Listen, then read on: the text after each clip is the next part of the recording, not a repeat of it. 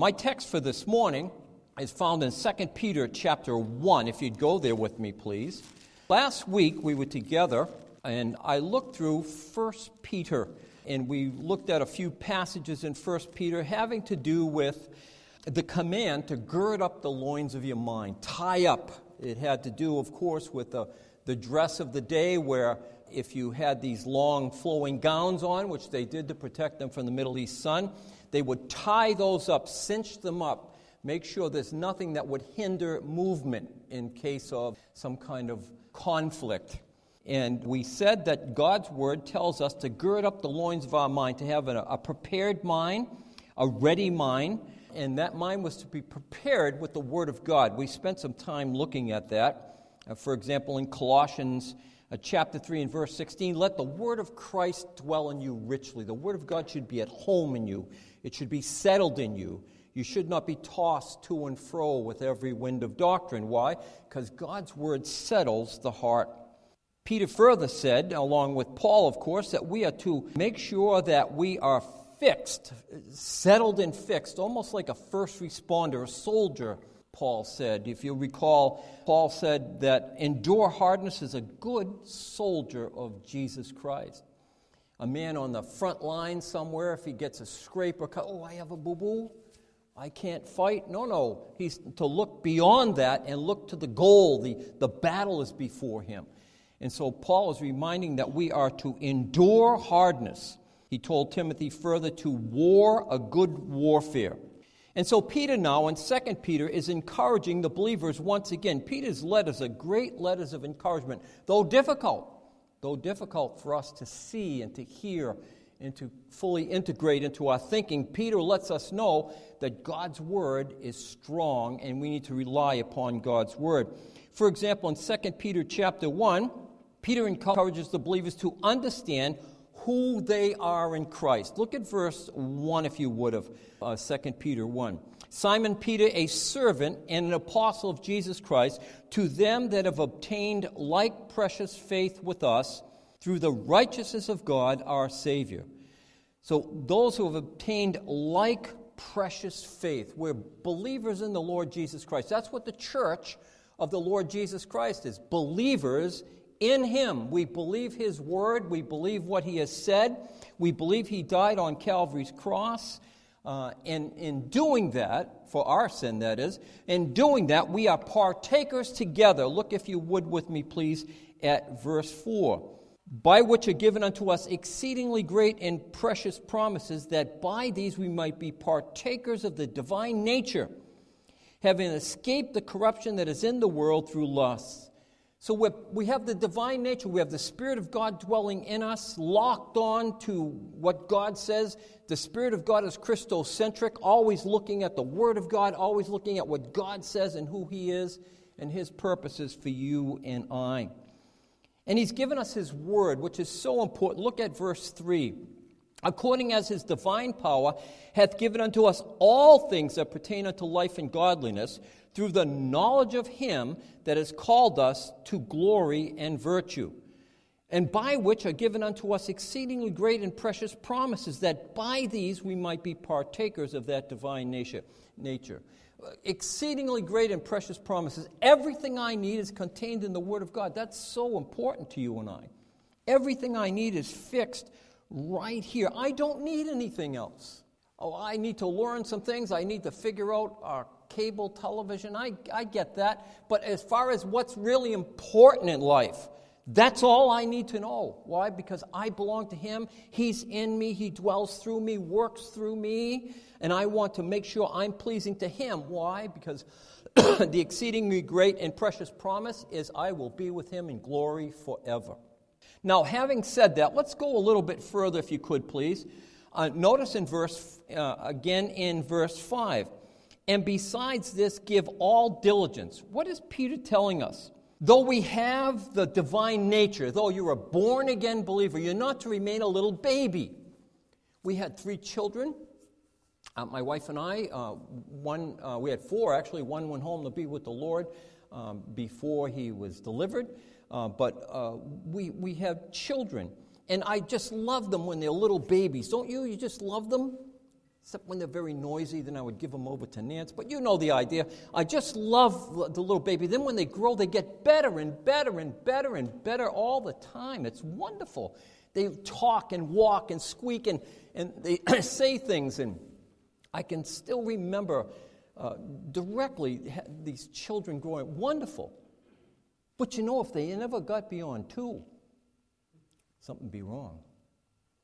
If, if they never grew, if they never matured, if they never grew in age and height and character, if that never happened, there's something wrong.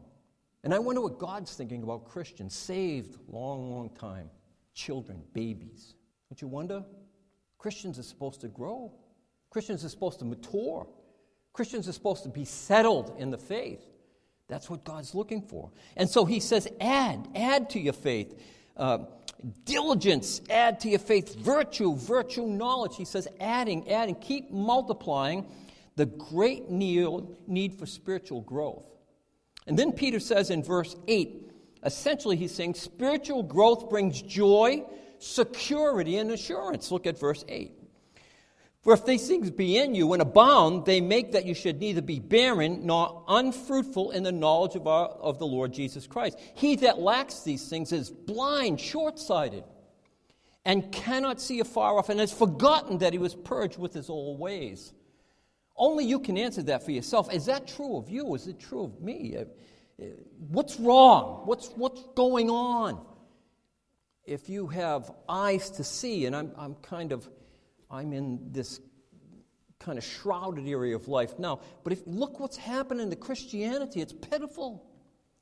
It's pitiful. Why? Because they're not growing, they're not looking at the Word of God, they're settled, complacent, rather than moving forward and growing in Christ and following the Word of God instead of feelings and e- emotion. Now, in verse 12, Peter wants to remind his uh, readers Verse 12. Wherefore I will not be neg- uh, negligent to put you always in remembrance of these things, though you know them and are established in the present truth. Peter just wants to remind believers, and that's why I'm here this morning. I just want to remind you, you probably know these things. I understand that. You say, oh, he's on that again. I read that a hundred times. That's fine, but we need to be reminded. I always need to be reminded about God's word. I, I just want to remind you of this. Why? Why did he want to remind them? Verse 12. Wherefore I will not be neg- uh, negligent to always put you in remembrance of these things. Verse 13, I think it's fitting, as long as I am in this body, a tabernacle, to stir you up by putting you in remembrance. Why, why are you saying that, Peter? Knowing that shortly I must put off my tabernacle, even as the Lord Jesus Christ has shown me. Peter knew his time was short. The Lord even told him, someday someone's going to take you away and take you where you don't want to go. That would be death. That would be death. Please listen to me. If you don't hear anything else, listen to this. Your time is short. Your life is even as a vapor. It appears for a little while and then vanishes away. I remind myself of this constantly. I won't have you turn there, but the 90th Psalm. The days of our life are threescore and ten, that's 70. And if by reason of strength they be fourscore, that's 80. Yet is their strength, labor, and sorrow, for it is soon cut off, and we fly away. Well, you might be a young person here and saying, oh, well, you know, you're just an old geezer, no wonder you're talking like that. Well, you may think that, but listen, I remember, I remember the first time I saw Nancy, just like it was yesterday. I remember her coming around a cash register. I was a bag boy, and it's the first time I ever saw. Oh, I was smitten. smitten. I used to chase all the other little bag boys away so I could sit at her cash register and bag her stuff. And then she bagged me, obviously. But uh, listen, it was like yesterday. That was 53 years ago. And it was like yesterday. And someday you'll sit back Someday you'll sit back and uh, if the Lord tarries, and you'll say, Where did it go? You know what's the worst part of it? When you say, I wasted it. I wasted it. It's going to happen to you. It, it happened to me. Think it through. It's time. It's time. Listen, I'm at the end of my military career. I'm a soldier and I'm going to fade away. I know that. But I need to give this time now, the time I have while I'm here on earth. I, I need to give it to the Lord so He can use me. But you also need to realize it's not in your strength, it's not you. It's not what you have, how great you are, how bright you are, how handsome you are. It has nothing to do with that. It has everything to do with God's strength. Let's look at that for a minute. Keep your hand here. We're coming back. Second Chronic, second, uh, sorry, Second Corinthians, chapter ten. We need to war while we're here. We need to battle while we're here. We need to make sure in Second Corinthians chapter ten that I'm submitted to the Lord and His Word so that He can work through me. It's not me, it's Him. It's not about you, it's all about Him. All you are to do is submit yourself to that. Look at 2 Corinthians 10, uh, and uh, let's start in verse 3. I'm, take, I'm removing this out, I'm not removing from the context, but we'll go right into the context of it. 2 Corinthians uh, 10 and in verse 3. For though we walk in the flesh, we do not war after the flesh. You know, it's like you're going to bite someone or kick them in the knee. That's not what it's talking about. Notice he says, For the weapons of our warfare are not carnal, but mighty through God to the pulling down of strongholds. Our weapons, the weapons of our warfare, they're not physical, they're spiritual. And it pulls down strongholds. The mightiest man in the world cannot sustain under the conviction of the Word of God. It will break him just like it breaks everyone else. It casts down imaginations and every high thing that exalts itself against the knowledge of God and brings into captivity every thought to the obedience of Christ. God's word is powerful. It convicts Christians, it convicts unsaved people. God's word is excessively powerful, and we need to submit to that. So it's the word of God, that dynamic ability of the word of God. And that's what I want to focus on just for the few minutes we have together the power of the Word of God. Head back with me to 2 Peter again, please. Back to 2 Peter again. The power of the Word of God. You say, I've heard that before. Okay, then just listen for a minute if you would. Just listen for, for a minute. Now, Peter is letting us know that he was there.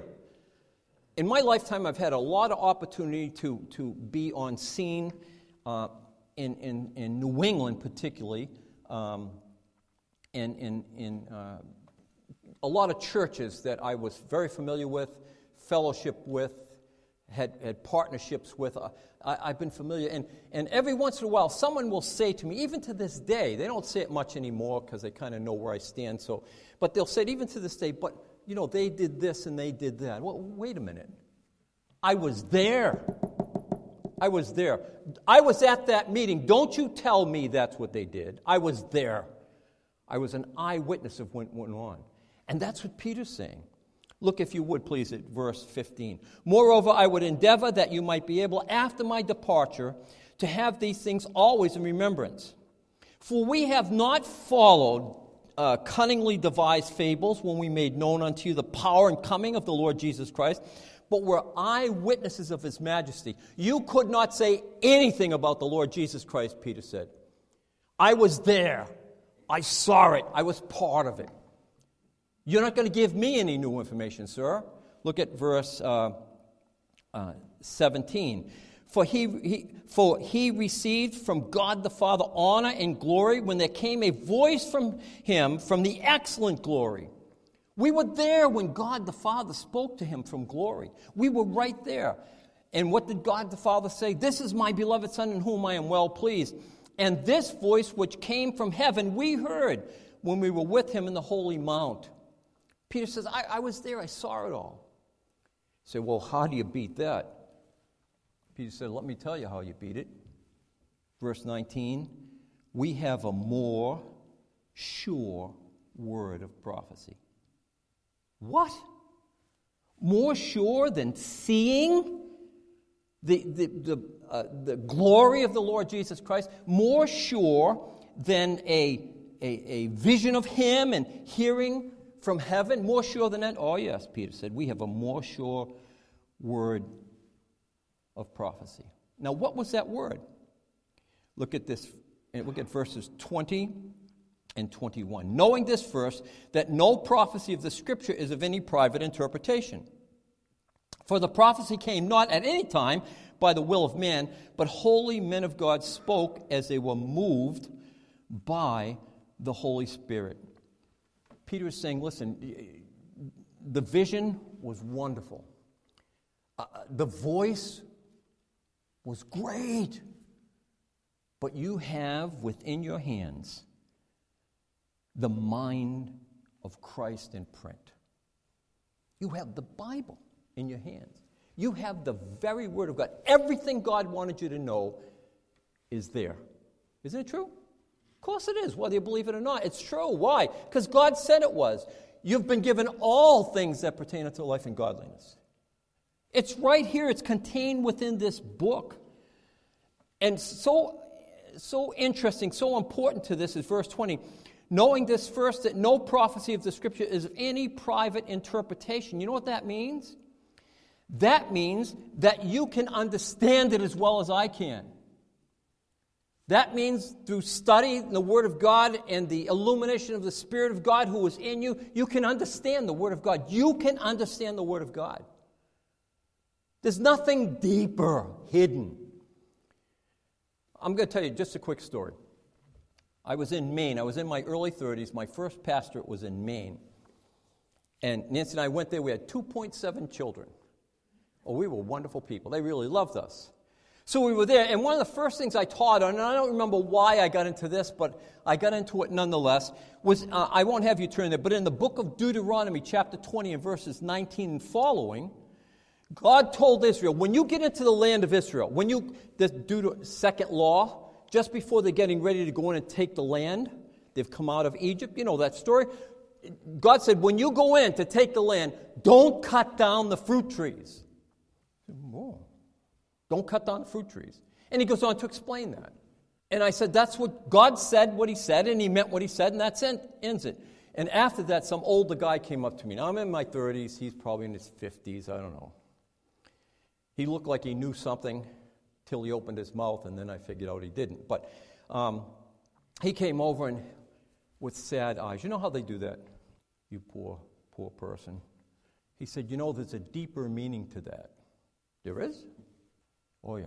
It's much deeper than that. It's the Lord Jesus Christ was coming and he would be cut off, and you wouldn't be able to bear fruit. Whoa, that's deep, isn't it? Except God said, when you go into the land, you're going to need the fruit. God said what he meant and meant exactly what he said. He warned the nation of Israel when you get in the land, don't cut down the fruit trees. Read it in context because you're going to need the fruit. That's what God said. And so there are people out there with all these dreams of a deeper, this is much deeper than that. Listen, God said it. God said you could understand it. Just read it, believe it. Read it in its context and believe it.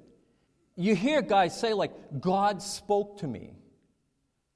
And I always ask them, uh, when they say that to me at least, I always, well, what did he say? If they tell me I was reading God's word and God's word just gave me strength, illuminated my heart to understand it, well, that's great. But if they think they heard a voice, there's a huge, huge problem. A massive problem. Why? Because God said His word is completed and He says it isn't. He says he has new information that I can't have, I don't have. Oh, wait a minute, he's going to tell me about it after the offering. No, no, no. There's no deeper, more significant meaning than what God said. God said what he meant and meant exactly what he said. And you say, Well, I don't completely understand that. Then keep reading. Keep reading. You'll understand it. Why? Because God said it, and God said you can understand it. God said you can know that. I had a friend of mine, he used to be a friend of mine, uh, but he came back from seminary, which don't ask me which seminary, I wouldn't send anyone to that seminary, but he came back from seminary and uh, he taught a class one time that I was in. And when he taught the class, I think the pastor was upset after a while too, but when he taught the class, he said, he read a passage, and I'm not going to tell you what it is. He says, I want to give you five reasons why this doesn't mean what it says. What? Five reasons why it doesn't mean what it says? Then what does it mean? Then what can I trust? When God says you must be born again, does that really mean that? When God says you must believe on the Lord Jesus Christ, does it really mean that? Or is there some kind of deeper thought? There is not, folks. God clearly gave you His word so that you can clearly understand it, so that you can do it and not sit like a bump on a log. That's what God gave us. He's given us all things, everything that pertains unto life and godliness. God's word can wash through. We read that. It's cleansing. God's word is cleansing. For example, uh, God gave his word to the church for the washing of water by the word of God. Uh, God saved us with the washing of regeneration, that cleansing of the word of God. Uh, his, his word, we read in Acts 13, it's the word of salvation. Uh, we've been washed from our sins, the scripture tells us. Think about that washing. God's word is cleansing.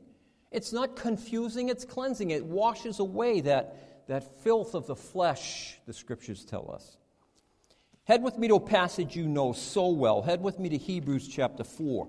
The dynamic ability of the Word of God. God says that His Word works. It's sufficient and it works. You know this passage, uh, but look at it with me for a moment, please. Hebrews chapter 4 and verse 12. Hebrews 4:12 For the word of God is living and powerful and sharper than any two-edged sword. It's like a scalpel God's word. It's a scalpel. It's sharper than any two-edged sword. It's, it's a scalpel. It's powerful. It's like uh, the word dunamis, dynamite, in the heart of individuals it piercing even to the dividing asunder of soul and spirit and joint and marrow, and is a discerner of the thoughts and intents of the heart. If you're like me, you, you, some people you meet and you think, this will never work in their life. They're so hard hearted, they're so thick, they're so, they're so demonic in their thinking. No, God says, don't worry about that. My word can, my word can do that. My word can handle that. My word can convict. It's a discerner of the thoughts and intents of the heart. That's why I'm so interested. Listen, my son in law is the pastor here. I love him with all my heart. But if he didn't teach the word, I would not come here. I'm telling you the truth.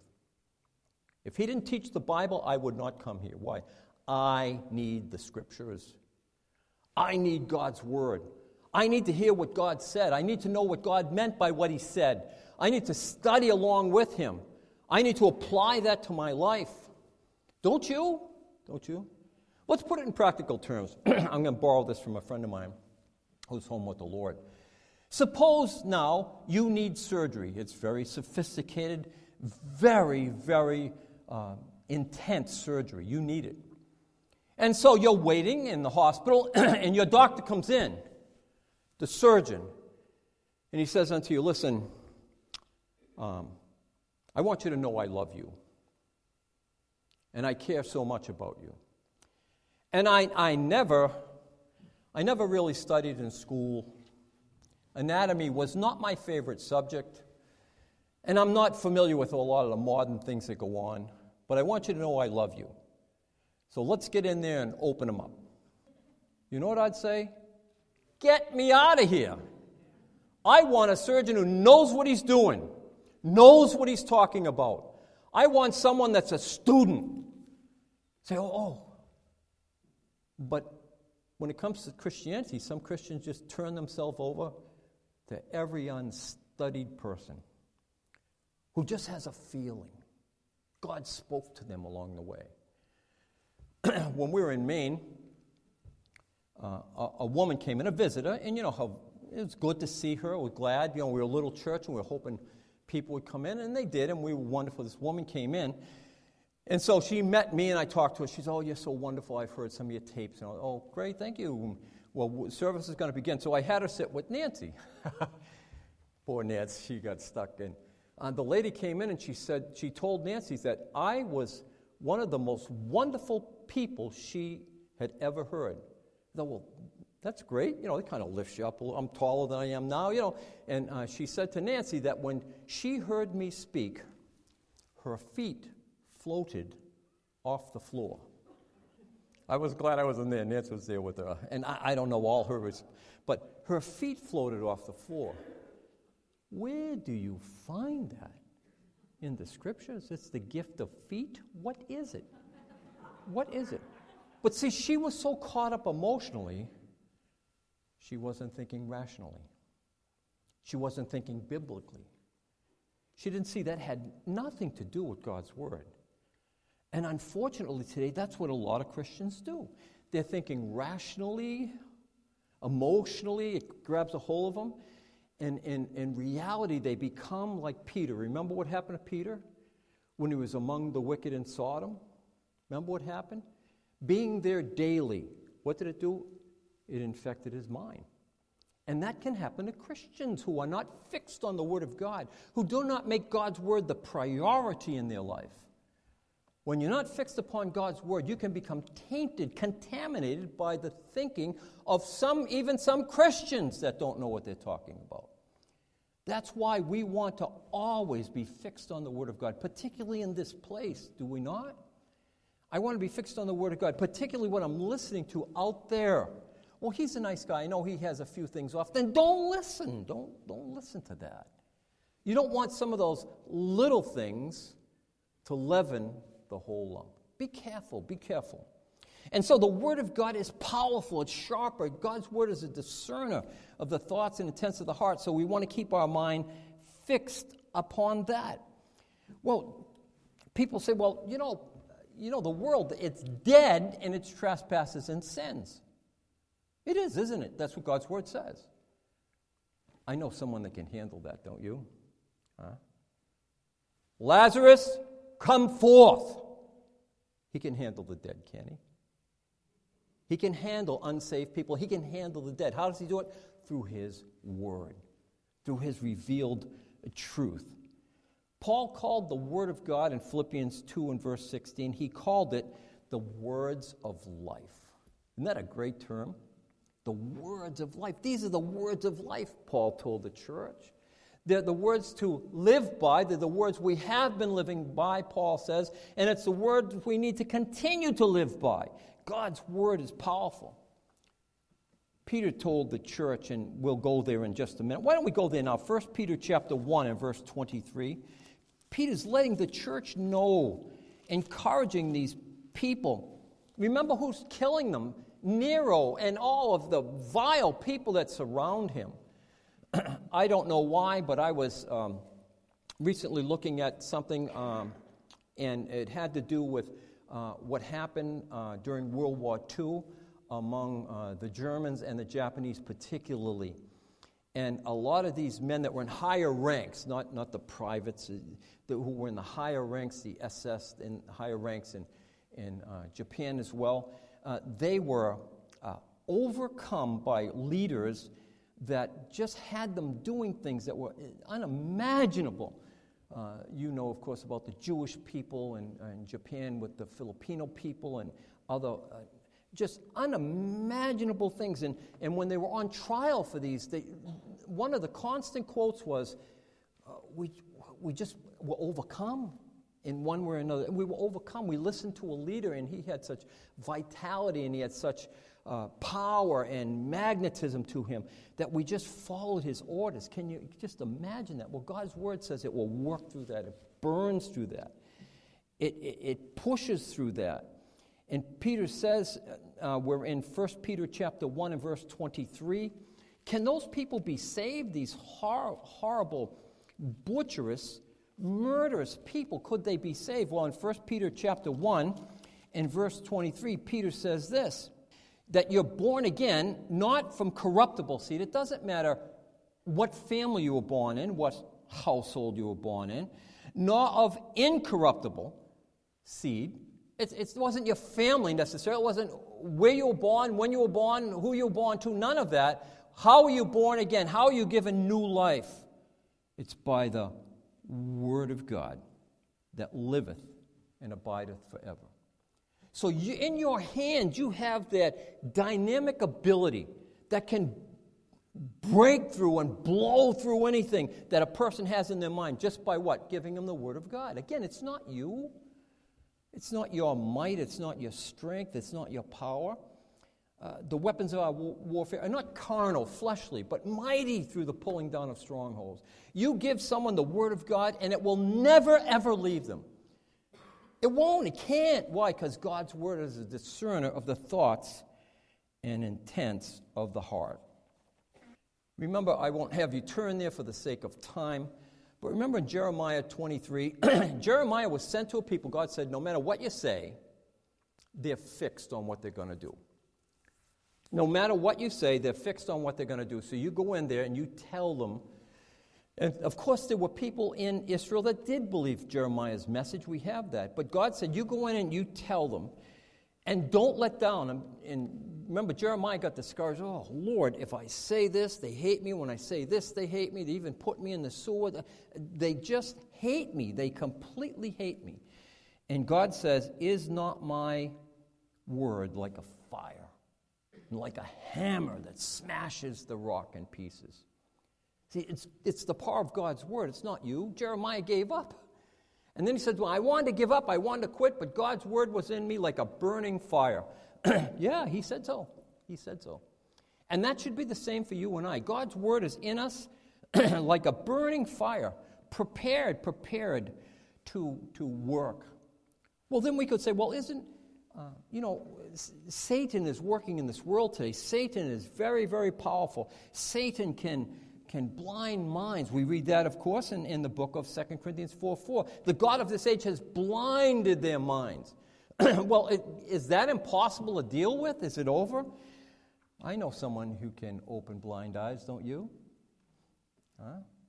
Physically and spiritually. Remember when Satan came against him and offered him the kingdoms of this world? Begone, Satan, for it is written. How did God answer him? With the word of God. Christ himself answered Satan with the word of God. How are you going to answer? How are you going to answer? Well, it's got to be with the word of God. It's always got to be. The weapons of our warfare are not fleshly, but spiritual. The word of God breaking through, breaking through that and so we give them the Word of God. Remember Paul's commission? Head with me to Acts chapter 26. Paul's commission by the Lord, and Paul is rehearsing this before the governors of Rome.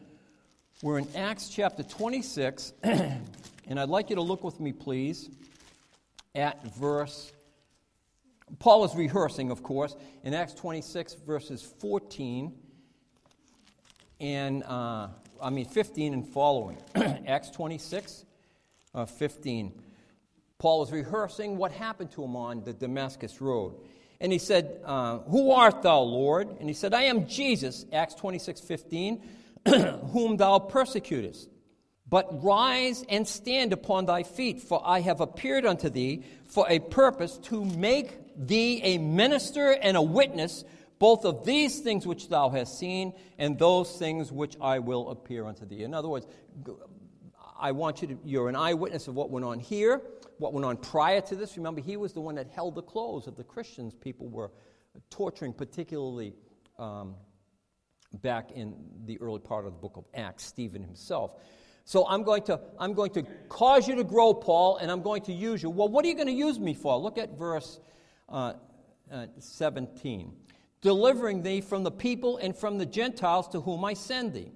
For what purpose? To open their eyes, to turn them from darkness to light, and from the power of Satan unto God. For what purpose, Paul? That they may receive forgiveness of sins and inheritance among them who are sanctified by faith that is in me. I'm sending you to, you, you can, by my word, by those things recorded for you, you'll open blind eyes. You'll turn them from the power of Satan unto God. That's, that's going to be your commission. But I can hear it, can't you? But Paul, you know the sad eyes. But Paul, you don't understand. Felix lost the election, and Festus is now the president. And not only that, Bernice is in the mix. Did, you didn't get that, did you? But Paul, don't you understand? We're in a mess. Yeah, I know I'm in a mess. And I'm actually bound, and I won't have you go there, but 2 Timothy 2. I'm bound in prison. But what? God's word is not bound. You see? It doesn't matter who's in charge, who's doing what. God's word is more powerful than all of it. It has always been more powerful and will forever be more powerful. And there's nothing hidden deep somewhere. Just read it, read it again. And I don't understand it completely. Read it again. Sometimes there's keys. Uh, uh let me just remind you of this, if I could, please. When you're studying the Word of God, sometimes you're going to bump into some things that are like Paul uh, Peter said of Paul's word, hard to be understood. You, that's going to happen to you. But you know what? As you continue reading, as God continues his progressive revelation in the scriptures, you bump into the answer. Here's the that's it. That's it.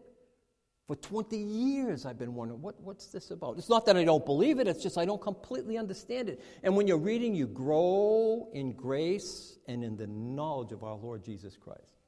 Some Christians at early ages give up. It's all too hard. I don't understand it. It's difficult. It doesn't match up with the times we live in. As if the times we live in are getting better. Remember what Paul said? That false teachers, seducers, evil men shall wax what? Worse and worse. The information you're getting today is not better, it's worse than it's ever been. And unless you're fixed upon the Word of God, grounded, solidified on the Word of God, those things will toss you to and fro with every wind of doctrine. Don't, don't allow that. Be fixed on the, the Word of God. So, Paul, even though Felix lost the election and Festus is now in charge and Bernice is in the mix, all hope is not lost. We are not doomed. Paul says God's word is never bound. Don't worry about that. Okay, how about I've been serving the Lord my whole life and I've given my whole life to the Lord. What's up? What, what's going to happen to me? Well, you know what's going to happen? You're going to die. Unless the Lord returns, one day you're going to die. I'm just young. It doesn't matter. When God's prepared to take you, that's when you are going to die. Then what? Then comes the judgment. You're going to stand before the Lord and give account for the things done in your body. Well, God, I, I wanted to, but you see, I was so busy with life.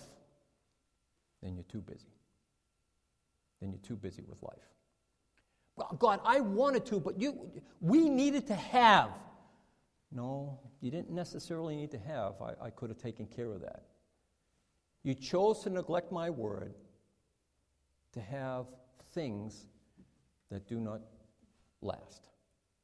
You chose something different. And so one day we're going to stand before the Lord. Well, what about that guy over there? He seems to get all the recognition, he seems to get all of the glory for everything. What about that guy over there? No, Paul says, I won't have you turn there, but in 1 Corinthians, God says, every man, 1 Corinthians 3, every man shall receive his own reward according to his own labor. Who knows? God. Every one of us are going to stand before the Lord. And God says again in 1 Corinthians chapter 3 that I will make everything clear. I'll make everything clear. Every, everything will be cleared up. It's not clear here because we can't see, we don't know, we can't judge motives. It's very difficult for us. But God says He will make all things clear. He, he, he knows. How does He say that? He says that in His Word. He's prepared to make all things clear. So every one of us will give account. God is not unrighteous. No matter what you do to serve the Lord, no matter what it is, it should be here in your local assembly, outside of your local assembly, obviously, but our focus should be here. No matter what you do to serve the Lord, even though it's unnoticed by anyone, no one knows that. But no matter what you do, God is not unrighteous to forget your work and labor of love, which you have shown toward him. Isn't that great? It's great. When I'm serving the Lord, no matter what it is, no matter whether someone saw me or didn't see me, as long as it's scripturally based, as long as it's biblically uh, inerrant as far as serving Him, I want to make sure that I'm doing that. Why? Because God is that rewarder. But here's a warning, and I'll close with a warning. We shouldn't, you shouldn't close with a warning. You, you close, you're supposed to close upbeat. And I, I, I want to do that, but we need to be careful with this. Why? Make sure all that you're doing is to the glory of God. Whether you eat or drink or whatever you do, do all to the glory of God. That's the most important. Make sure I serve the Lord, but who, to whose glory are you serving? Is it yours or is it His?